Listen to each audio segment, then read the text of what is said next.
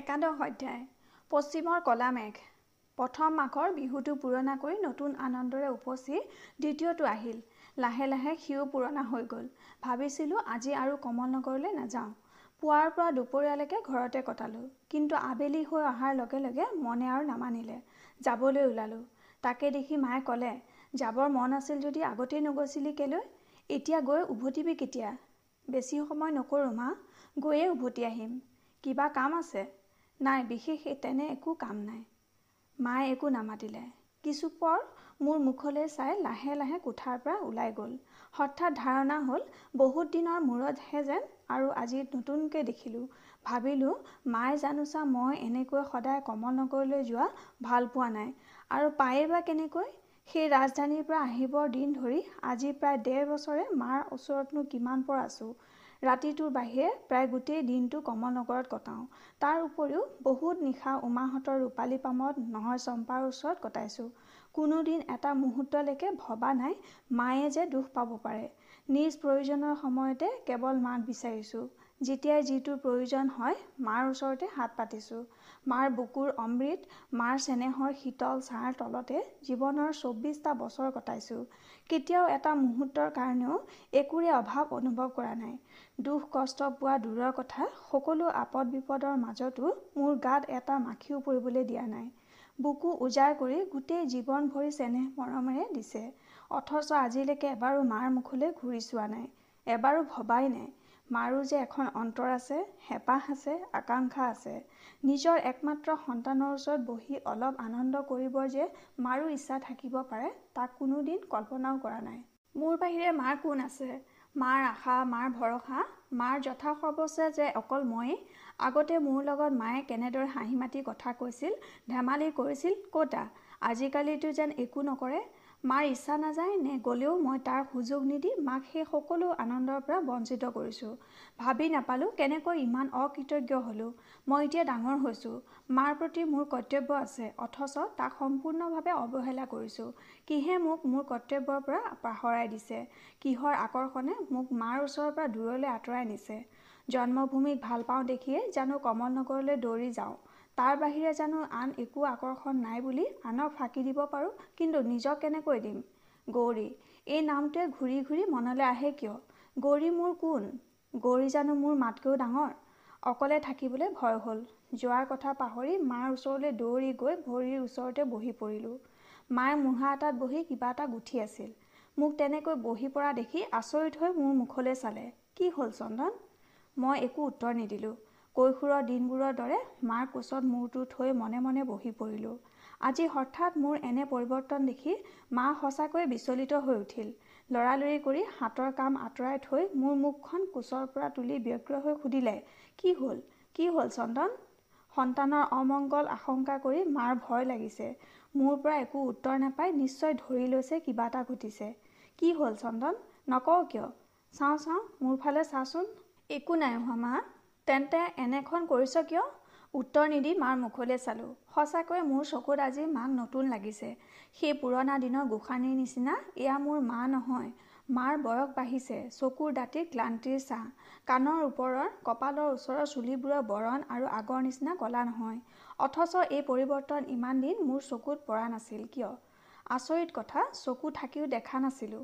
মনতে এবাৰ ভবাও নাছিলোঁ যে মাৰো পৰিৱৰ্তন হ'ব পাৰে। মনত পৰিল সৰুতে গোঁসাই ঘৰত মাৰ ওচৰত বহি থকাৰ কথা। তেতিয়াৰ সেই মা কি সুন্দৰ হয় মাক দেখিবলৈ। থাপনাত থকা গোসানীক এৰি ঘূৰি ঘূৰি মাৰ মুখলৈকে একেথৰে চাই থাকোঁ। মায়ে সেৱা কৰিবলৈ ক'লে ভুল কৰি বাৰে বাৰে মাকেই সেৱা কৰোঁ। সৰু বয়সৰ সৰু অন্তৰখনেৰে কল্পনা কৰোঁ গোসানীবোৰো চাগৈ দেখিবলৈ ঠিক মাৰেই নিচিনা। সেই গোসানীৰো যে বয়স বাঢ়ে বুঢ়া হ'ব পাৰে কোনোদিনেই ভাবি চোৱা নাছিলোঁ। ভাবিছিলোঁ গোটেই জীৱন মোৰ মা মায়েই থাকিব। অনন্ত কাললৈকে মা মোৰ সেই গোসানী হৈয়ে থাকিব। কিন্তু আজি মাক দেখি নিষ্ঠুৰ বাস্তৱৰ নিৰ্মম কঠোৰতাক প্ৰথমবাৰলৈ উপলব্ধি কৰি স্তব্ধ হৈ গ'লোঁ। ভাবিলেও বুকু কঁপি উঠে মা এদিন বুঢ়ী হ'ব। তাৰপিছত এদিন হয়তো বুকুখন টনটনাই উঠিল। হেৰুৱাৰ ভয়ত মাৰ ৰিহাৰ আগটোত জোৰেৰে খামুচি ধৰিছোঁ। মায়ে ধৰিব পৰা নাই মোৰ কি হৈছে? কিন্তু মাৰ মুখ দেখি বুজিছোঁ মায়ে ভয় খাইছে। হেৰুৱাৰ ভয় যে মোৰো আছে। কি হৈছে নক কিয় চন্দন? তই ওচৰৰ পৰা গুচি অহাত হঠাৎ মোৰ মনটো কেনেবা হৈ গ'ল। ওচৰৰ পৰা গুচি অহাত কিয় কমল নগৰলৈ যাব খুজিছিলি নহয়? আৰু নাযাওঁ আৰু নাযাওঁ কিয়? নাযাওঁ নালাগে মোক ৰাজবিষয়াৰ উচ্চ সন্মান আৰু কোনোদিনেই তোৰ ওচৰৰ পৰা ক'লৈকো নাযাওঁ। মোৰ ওচৰৰ পৰা নাযাওঁ? কিন্তু মোৰ ওচৰৰ পৰা যাবিয়ে বা কিয়? তইনো এইবোৰ কৈছ কি? তোক যাবলৈ একেবাৰে দিম কিয়? তেন্তে ইমান দিন তই মোক বাধা দিয়া নাছিলি কিয়? কতা আজিওতো মই যাবলৈ ওলাওঁতে তই মুখেৰে মতা নাই? অথচ তই চাগে মনে মনে দুখ পাৱ মই তোক এৰি গ'লে। মায়ে মোৰ মুখলৈ খন্তেক চাই হাঁহিলে। হয়তো মোক অলপ বুজিছে। অঁ এই কথা। অলপ সময়লৈ মোক এৰি থকা আৰু মোক এৰি গুচি যোৱা জানো একে কথা কৰা? আৰু তোকনো কোনে ক'লে? মই কমল নগৰলৈ গ'লে মই দুখ পাওঁ বুলি? নাই কোৱা কোনেও। কিন্তু সঁচাই তই দুখ নাপাৱ? কিয় পাম? মোৰ প্ৰতি তোৰ যেনে এটা কৰ্তব্য আছে তোৰ দেশ মাতৃকাৰ কাৰণেও তেনে এটা আছে। আজি তই উপযুক্ত হৈছ দেখিয়ে কমল নগৰৰ মানুহে তোক সিহঁতৰ এজন বিষয়া কৰি এই সন্মান দিছে। তোৰ নিচিনা ইমান কোমল বয়সতে কমল নগৰৰ কোনেও এই সন্মান পোৱা নাছিল। এই সন্মানৰ বৰ্যতা নাৰাখি তোক মই মোৰ ওচৰতে বা পৰি থাকিবলৈ দিম কিয়? নিশ্চয় যাবি পাহৰি নাযাবি কমল নগৰ তোৰ জন্মভূমি। যি ডোখৰ মাটিত তোৰ দেউতাৰে বুকুৰ তেজৰ আহুতি দি সমৃদ্ধিৰ বন্তিৰ গছ জ্বলাই গ'ল সেই বন্তিক চিৰদিনৰ কাৰণে যে তয়ে জ্বলাই ৰাখিব লাগিব চন্দন। সেয়ে মোৰ আশা সেয়ে মোৰ হেঁপাহ সেয়ে মোৰ গৌৰৱ এদিন তই ডাঙৰ মানুহ হবি তোক সকলোৱে ভাল পাব সকলোৱে সন্মান কৰিব। চাওঁ উঠ কিয় নাযাবি? ব'ল মই তোক আগুৱাই থৈ আহোঁ। মোৰ হাতত ধৰি মায়ে মোক লৈ আহিল। মুখ ফুটাই মাক এবাৰো ক'ব নোৱাৰিলোঁ যে মই মোৰ কৰ্তব্য অৱহেলা কৰা নাই। কিন্তু দুয়ো ওলাই আহি পদূলি মূৰ পালোহি। মাৰ আদেশত ঘোঁৰাৰ ওপৰত বহি উঠিলোঁ। যা চন্দন আৰু শুন যদি নিশা বেছি হয় অকলে নাহিবি। উমা বা চম্পাৰ ওচৰতে নিশাটো থাকিবি। মই আগবাঢ়িলোঁ।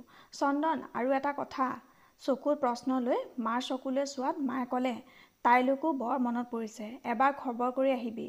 তাইও বেছি বৰ অকলশৰীয়া। কোন? চম্পা? নহয় গৌৰী। হঠাৎ মাৰ মুখত গৌৰীৰ নাম শুনি বৰ আচৰিত হ'লোঁ।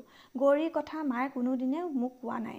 মাথো মাঘৰ বিহুৰ সেই প্ৰথম দিনা উভতি আহোঁতে মায়ে মোক মাত্ৰ এবাৰলৈ সুধিছিল চন্দন গৌৰীক দেখিছিলিনে? তাৰ পৰা আজিলৈকে এই ডেৰ বছৰৰ ভিতৰত এবাৰো গৌৰীৰ নাম মোৰ সন্মুখত মায়ে উচ্চাৰণ কৰা নাই।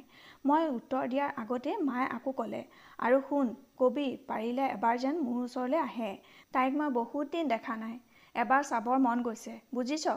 বুজিলোঁ। কিন্তু ইয়ালৈ? গৌৰীক বকুলপুৰত আৰু বিশেষকৈ আমাৰ ঘৰত কোনো দিন ভাবি চোৱা নাছিলোঁ। মই বুজিলোঁ মায়ে আচৰিত হৈছে। ক'লে ইয়ালৈকে চন্দন। তই যেতিয়া ইয়াত নাছিলি তেতিয়া গৌৰী মোৰ ওচৰলৈ চম্পাৰ লগত প্ৰায়ে আহিছিল। কেতিয়াবা লক্ষ্মীনাৰায়ণৰ লগতো আহিছিল। আজি ভালেমান দিন তাই অহা নাই সেই দেখিয়ে কৈছোঁ। মায়ে কিবা ভাবি অলপ হাঁহিলে। শুন তই নিজে যদি গৌৰীক ক'বলৈ টান পাৱ উমা বা চম্পাকে কবি। কালিলৈ পুৱাতে চম্পা মোৰ ওচৰলৈ অহা কথা আছে। পাৰে যদি তাইয়ে লগত লৈ আহিব। এইবাৰ যা তই তোৰ বেলি হৈছে। মায়ে মোক বিদায় দিলে।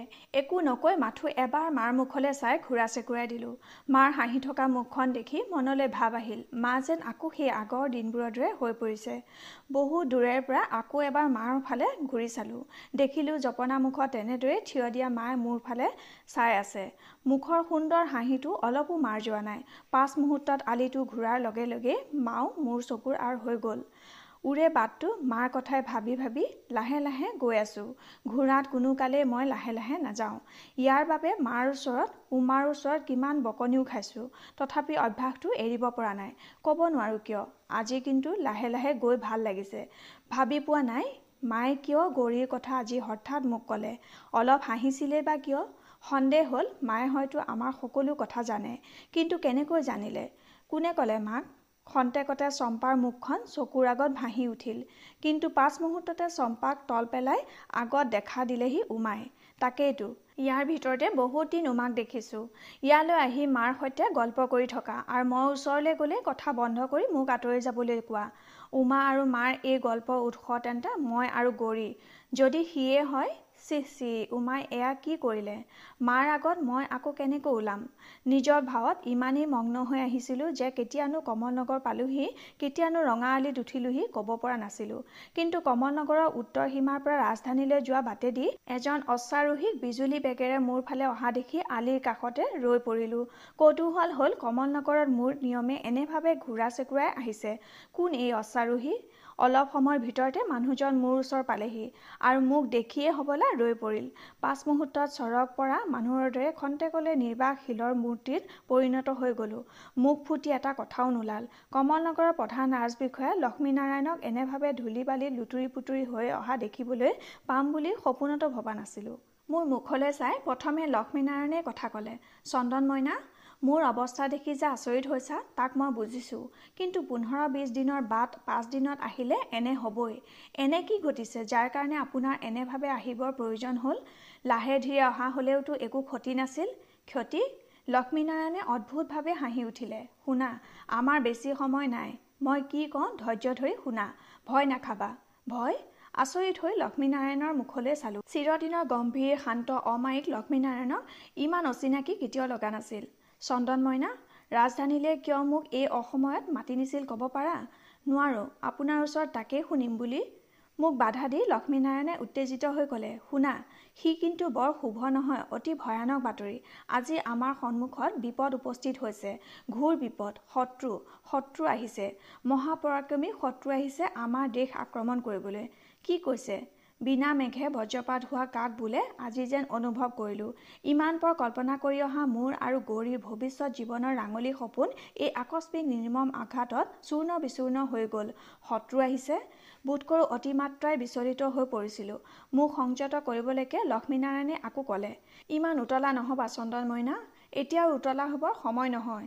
শুনা পৰ্বত প্ৰমাণ শত্ৰুৰ দলটো কেইবাভাগো হৈ ৰাজধানীৰ উত্তৰ পশ্চিম আৰু পূবফালে থকা প্ৰতিখন নগৰতে আক্ৰমণ কৰিছে। আটাইতকৈ মৰ্মান্তিক খবৰ হৈছে তাৰ এটা শক্তিশালী দল আহিছে তোমাৰ মোৰ এই সোণৰ কমল নগৰৰ ফালে। শত্ৰুৰ সেন দৃষ্টিৰ পৰা এই নিৰ্জনত থকা অকলশৰীয়া কমল নগৰো বাদ নপৰিল। আৰু কি শুনিলোঁ জানা? ৰাজকীয় সৈন্যবাহিনীৰ এনে কোনো সামৰ্থ্য নাই যে আমাক এটা সৈন্য দিও সাহায্য কৰিব পাৰে। ৰাজধানী আৰু ৰাজধানীৰ ওচৰৰ নগৰবোৰ ৰক্ষা কৰিবলৈকে সি পৰ্যাপ্ত নহয়। তেনে অৱস্থাত শ শ মাইল দূৰৈত থকা কমল নগৰক কি দিব পাৰে? স্বৰ্গদেউ ৰাজ পৰিষদবৰ্গ প্ৰধান সেনাপতি সকলোৱে ব্যস্ত হৈ উঠিছে ৰাজধানী ৰক্ষা কৰিবলৈ। তেন্তে আমাৰ কি হ'ব? ভয় দুখ হতাশাত দুয়োদিশ চকুৰ সন্মুখত আন্ধাৰ হৈ উঠিল। ভগৱানে জানে এইবোৰ কথা আৰু বাটত নহয়। তুমি এটা কাম কৰা তৎক্ষণাত তুমি অশোকক লগত লৈ ৰঙাটিলালৈকে আহা। যি হয় পৰামৰ্শ এটা কৰি দিহা দিহি এই মুহূৰ্তৰ পৰা আমি কামত লাগি যাব লাগিব। এটা ক্ষুদ্ৰ মুহূৰ্তও আৰু অথলে যাবলৈ দিব নোৱাৰি। যোৱা লৰালৰিকে ক'লোঁ মই অশোকৰ ওচৰলৈকে যাবলৈ ওলাইছিলোঁ। আপুনিও নহ'লে তালৈকে ব'লক। ওচৰ যেতিয়া নহয় মই এই অৱস্থাত তালৈ নাযাওঁ চন্দন মইনা। তাৰ উপৰিও গৌৰী তাতেই আছে উমাহঁতো আছে। মই কিন্তু কথাটো এতিয়াই ৰাষ্ট্ৰ কৰিব নোখোজোঁ। তাতকৈ আগতে আমি তিনিও সকলো বিষয় সকলো ভালে ভাবি চিন্তি বিবেচনা কৰি যি হয় সম্পূৰ্ণ আঁচনিখনেই দেৱ মন্দিৰত বৰকাহ বজাই ৰাইজক জনাব খোজোঁ। বোধ কৰোঁ সেয়ে ভাল হ'ব। তুমি যোৱা আৰু দেৰি নকৰিবা। পাঁচ মুহূৰ্তত দুয়ো দুফালে বিজুলী বেগেৰে ঘূৰা চেকুৰাই দিলোঁ। ৰূপালী পাম যে কেনেকৈ পালোহি ক'ব নোৱাৰোঁ। বোধ কৰোঁ বাটৰ মানুহে মোক বলিয়া বুলি ভাবিছিল। জীৱনত কেতিয়াও ইমান বেগেৰে ঘোঁৰা চলোৱা নাই। পদূলি মূৰত সম্পূৰ্ণভাৱে ঘোঁৰাজনী ৰখোৱাৰ আগতেই জাপ মাৰি নামি ঘৰৰ ফালে দৌৰিলোঁ। ওপৰৰ কোঠাৰ পৰা উমা আৰু গৌৰীয়ে যে মোলৈ চাইছে মন কৰিবলৈ নহ'ল। চিৰিৰ প্ৰথম ঢাপটোৰ ওপৰতে মতিক পাই তৎক্ষণাত অশোকৰ ঘোঁৰা সাজু কৰিবলৈ হুকুম দি প্ৰতি খোজত তিনি চাৰিটা চিৰি দেও মাৰি ওপৰ মহলালৈ উঠি গ'লোঁ। চিৰিটোৰ শেষ ঢাপত দেখিলোঁ পকা পকা লিচু একোচ একোচ লৈ আৰতি আৰু মণি। সিহঁতে মোক চিঞৰি মাতিলে। মই কিন্তু তালৈ ভ্ৰক্ষেপ নকৰি সোমালোহি উমাৰ জিৰণি কোঠাৰ ভিতৰত। তাতো দেখিলোঁ উমা আৰু গৌৰীয়েও ঠিক আৰতিমণিৰ দৰে এপাচি লিচু দুয়োৰে মাজত লৈ খাইছে গল্প কৰিছে। মই সোমোৱাৰ লগে লগে দুয়ো ঘূৰি চালে। প্ৰথমে ময়ে ব্যগ্ৰ হৈ সুধিলোঁ নবৌ অশোক ক'ত? মোৰ কথাৰ উত্তৰ দিয়াৰ পৰিৱৰ্তে উমাই মোক দবিয়াই উঠিল চন্দন তোমাক মই সদায়ে কওঁ নহয় ইমান কোবেৰে ঘোঁৰা নদৌৰাবা কেলৈ নুশুনা বাৰু? তোমাৰ ভয় নালাগিব পাৰে কিন্তু মোৰ যে ভয় লাগে সেইটো কেলৈ নুবুজা? অশোক ক'ত নবৌ? অ' আই একেবাৰে ধুমুহাহে যেন আছে। আগতে আহা আমাৰ ওচৰত বহাহি লিচু খাবা নাখাওঁ আগে কোৱাচোন অশোক ক'ত? আচৰিত হৈ উমা মোৰ ওচৰলৈ উঠি আহিল। তোমাৰ হ'ল কি চন্দন? এনেকৈ লৰালৰিকে উমাক বাধা দি ক'লোঁ ক'তা একো হোৱা নাই কি হোৱা দেখিলা? কোৱা আকৌ নবৌ অশোক ক'ত? উমাই কিছু সময় থৰ লাগি মোৰ মুখলৈ চাই পাছত লাহেকৈ ক'লে শোৱনি কোঠাত? উমাক এৰি তৎক্ষণাত অশোকৰ ওচৰ পালোগৈ। সকলো শুনি অশোকে চোলাটো পিন্ধাৰ লগে লগে ক'লে মতিক কচোন মোৰ ঘোঁৰা। মতিক মই আহোঁতেই কৈ আহিছোঁ। দুই অলপ পাছতে ওলাই আহিয়ে দেখোঁ উমাই মই এৰি যোৱা অৱস্থাতে থৰ লাগি থিয় হৈ আছে। একো নকৈ দুই যাব খুজিছিলোঁ। কিন্তু কোঠাটো পাৰ হোৱাৰ আগতে উমাই মাত দিলে শুনা চন্দন মোৰ ওচৰলৈ আহি মৰমেৰে সুধিলে মই তেনেকৈ তোমাক দাবী দিয়াত বেয়া পালা? হাঁহি ক'লোঁ তুমি বলিয়া হৈছা নবৌ। নাই হোৱা। কিন্তু আমাৰ ওচৰৰ পৰা তুমি যেনেদৰে গ'লাগৈ কোনোদিনাইতো তেনেদৰে নোযোৱা। মই ভাবিছিলোঁ তোমাৰ চাগে মোৰ ওপৰত খং উঠিছে। খং তোমাৰ ওপৰত? ইমান দিনে মোক ইয়াকেই চিনিলা নব শুনা ভুল নুবুজিবা। মই এতিয়া বিশেষ ব্যস্ত। কি কৰিছোঁ কি নাই কৰা তাক ভাবিবৰ মোৰ সময় নাই। অশোক আৰু মই এই মুহূৰ্ততে ৰঙাটিলালৈ যাব লাগিব। ৰাজধানীৰ পৰা লক্ষ্মীনাৰায়ণ ডাঙৰীয়াই বৰ জৰুৰী বাতৰি লৈ উভতি আহিছে। দেউতা উভতি আহিল। উমাই উত্তৰ দিয়াৰ আগতে গৌৰী বহাৰ পৰা উঠি মোৰ ওচৰলৈ দৌৰি আহি একেবাৰে হাতত ধৰিলেহি। উৎসাহত আনন্দত গৌৰীৰ মুখখন উজ্জ্বল হৈ উঠিছে। ক'ব নোৱাৰে ভাবিও চোৱা নাই যে জীৱনত এই প্ৰথমবাৰ নতুন সুৰে মোক সম্বোধন কৰিছে। পাহৰণিত পৰম আত্মীয়ৰ দৰে মোৰ হাতত ধৰিছেহি। মই উত্তৰ দিয়াৰ আগতে মোৰ চকু দুটা আপোনা আপুনি মোক ধৰি থকা গৌৰীৰ হাতলৈ গ'ল। তৎক্ষণাত গৌৰীয়ে নিজৰ হাত আঁতৰাই দিলে। উত্তৰ নিৰৰ্থক জানি অশোকক ক'লোঁ ব'ল অশোক আৰু বেলি কৰিব নোৱাৰি। দুয়ো দুৱাৰৰ ওচৰ পালোহি। গৌৰীয়ে আকৌ মাতিলে অশোক দাদা খন্তেক ৰ'বা ময়ো যাওঁ তোমাৰ লগত। লৰি গৈ গৌৰীয়ে বহা ঠাইৰ পৰা চাদৰখন তুলি লোৱা দেখি ক'লোঁ নালাগে নালাগে পাছত। আমাৰ বেলি হৈছে। গৌৰী দপকৈ জ্বলি উঠিল কিয়? মই দেউতাৰ ওচৰলৈ যাব বিচাৰিলেও কাৰোবাৰ পৰা হুকুম ল'ব লাগিব নেকি? মোৰ পৰা লাগিব। হঠাৎ বৰ খং উঠিল। গৌৰীক দুগুণে দবিয়াই ক'লোঁ নবৌ তোমাৰ ৰাজকৌৰী কৈ দিয়া যে লক্ষ্মীনাৰায়ণ ডাঙৰীয়া এতিয়া আদৰৰ জীয়াৰীক কোলাত লৈ মৰম কৰিব অৱসৰ নাই। তাতকৈ ঢেৰ ডাঙৰ কামত তেখেত এতিয়া ব্যস্ত বুজিছা? পাঁচ মুহূৰ্ততে দুৱাৰৰ বাহিৰ ওলাই দুৱাৰখন জপাই দিলোঁ। কাৰণ মই কথা কোৱাৰ লগে লগে দেখিছিলোঁ খৰাহীৰ পৰা ডাঙৰ লিচু এটা গৌৰীয়ে তুলি লোৱা উদ্দেশ্য মোৰ গালৈ মৰা। দুৱাৰ জপোৱাৰ লগে লগে লিচুটো শব্দ কৰি দুৱাৰত লাগিলেহি। উমাই সকলো চকুৰ আগতে দেখিও বাধা দিব এটা মুহূৰ্তো সময় নাপালে। কি কৰিব উমাই? লাহে লাহে গৌৰীৰ ওচৰলৈ গৈ গৌৰীৰ পাছফালে থিয় দিলেগৈ। তাৰপিছত কি হ'ল শুনিছিলোঁ গৌৰীয়ে দুয়ো হাতেৰে মুখখন ঢাকি অসহায় হৈ বহি কান্দিছে। এই ঢেৰ বছৰে উমাই আমাক দুয়োকে লৈ বাস্তৱিকতে ভাগৰি পৰিছে। আজি অলপ খঙো উঠিছে। গৌৰী কোলালৈ টানি আনি অতি ক্ৰান্ত হৈ ক'লে উহ আৰু নোৱাৰোঁ গৌৰী। বাৰু কচোন খন্তেকতে তহঁতক কি ভূতে পায়? কি হয় তহঁতৰ? জানো পাই ভাল পোৱাৰনো এইটো কেনেধৰণৰ ৰীতি ক'ব নোৱাৰোঁ। গোটেই জীৱনটো তহঁতে এনেকৈ কটাবি নেকি? চকু মচি মচি গৌৰীয়ে ক'লে কিয়? কিয় বাৰু মোৰ পাছত সদায় এনেকৈ লাগি থাকে? মই কি কৰিলোঁ? বেজাৰ দুখত আজি গৌৰীয়ে চকুলৈ ৰাখিব পৰা নাই। উমাই সান্তনা দিলে নাকানিবি সঁচাই চন্দন বৰ অন্যায়। তোৰ সতে এনে ব্যৱহাৰ কৰা অলপো উচিত হোৱা নাই। আজি আহক সি। আৰু তয়ো জানো কম। তয়োতো অলপো সহ্য নকৰ। তুমিতো দেখিছা নব মোক সদায় য'তে ত'তে কেনেকৈ অপমান কৰে। আজি চোৱাচোন অশোক দাদাৰ আগতে কেনেকৈ দবিয়ালে। আৰু তুমি কোৱা মই সহ্য নকৰোঁ। যিমানেই হেঁপাহ কৰি ওচৰলৈ যাওঁ সিমানেই আঘাত দি মোক দূৰলৈ পঠিয়াই দিয়ে। মই মই ইমানেই হেয় উমা ব্যস্ত হৈ উঠিল। আজিৰ দৰে কোনোদিনেই গৌৰীয়ে নিজক ইমান দুৰ্বল কৰি প্ৰকাশ কৰা নাই। গৌৰী তই ভুল বুজিছ। মোৰ সন্মুখত কোনে তোক অপমান কৰিব পাৰে? কেলৈ? তই সেয়ক হবি? চন্দনে তোক অপমান নকৰে হয়তো তোৰ লগত সি এনেই ব্যৱহাৰ কৰে তোৰ খং তুলি ৰং চাবলৈ। তয়ো যে তাকেই কৰ। অবুজৰ দৰে গৌৰীয়ে কৈ উঠিল কিন্তু মোৰ পাছতে বা কিয় ইমানকৈ লাগে? খং তুলি ৰং চাবলৈ জানো আন কোনো নাই? উমাই গৌৰী ইংগিতটো নুবুজি ক'লে আছে কিন্তু তোৰ পাছত লগাৰ কাৰণ হ'ল যিহেতু তোকেই যে চন্দনে আটাইতকৈ বেছি ভাল পায়। মিছা কথা মই বিশ্বাস নকৰোঁ। উমাই হাঁহিলে বাৰু তই ভাল পাৱনে নাপাৱ? গৌৰীয়ে মুখেৰে নামাতিলে মই জানো গৌৰী তহঁত দুয়োৰে দুয়োলৈকে কিমান হেঁপাহ। অথচ ভাবি নাপাওঁ কিয় তহঁতে এনে ব্যৱহাৰ কৰ। সেই প্ৰথম দিনাৰ পৰা আজিলৈকে বাহিৰত তহঁতৰ এধান মানুহ পৰিৱৰ্তন নহ'ল। কিন্তু থাওক সেইবোৰ কথা। মই ইয়াৰ ব্যৱস্থা সোনকালেই কৰিম। মোৰ অসহ্য লাগিছে।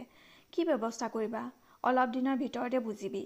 বাধা দি গৌৰীয়ে ক'লে মই এতিয়াই বুজিছোঁ তোমাৰ ব্যৱস্থাৰ কথা। কিন্তু সি হ'ব নোৱাৰে। উমা অবাক হৈ গ'ল। কিয় হ'ব নোৱাৰে? মোৰ ইমান দিনৰ হেঁপাহ ইমান দিনৰ আশা কচোন তোৰ কিহত আপত্তি? আপত্তি যে মোৰ ফালৰ পৰা তাক তুমি কেনেকৈ জানিলা? উমা আৰু আচৰিত হৈ গ'ল। তেন্তে চন্দনৰ আপত্তি। তোক কোনে ক'লে? সি মিছা কথা। গৌৰীয়ে এইবাৰ মূৰ তুলি তীক্ষ্ণভাৱে উমালৈ চাই ঘূৰি প্ৰশ্ন কৰিলে। মিছা কথা। তেন্তে মোক চোৱাচোন। কিন্তু গৌৰীৰ প্ৰশ্ন মুখতে থাকি গ'ল। কাৰণ সেই মুহূৰ্ততে কেতেকীয়ে লগত তিলকক লৈ কোঠালৈ সোমাই আহিল। আইদেউ বকুলপুৰৰ পৰা তিলক আহিছে। আপোনাক বোলে লগ পাব খোজে। বৰ জৰুৰী। উমাই তিলকৰ মুখলৈ চাই কি হ'ল তিলক? তিলকে উমাৰ হাতত চিঠি এখন দি ক'লে আমাৰ আইদেউৱে এই চিঠিখন আপোনালৈ পঠাইছে। কৈছে বৰ জৰুৰী। জৰুৰী? উমাই ব্যস্ত হৈ চিঠিখন খুলি ল'লে। চেনেহৰ উমা আইদেউ হঠাৎ মোৰ চিঠিখন পাই আচৰিত নহ'বা।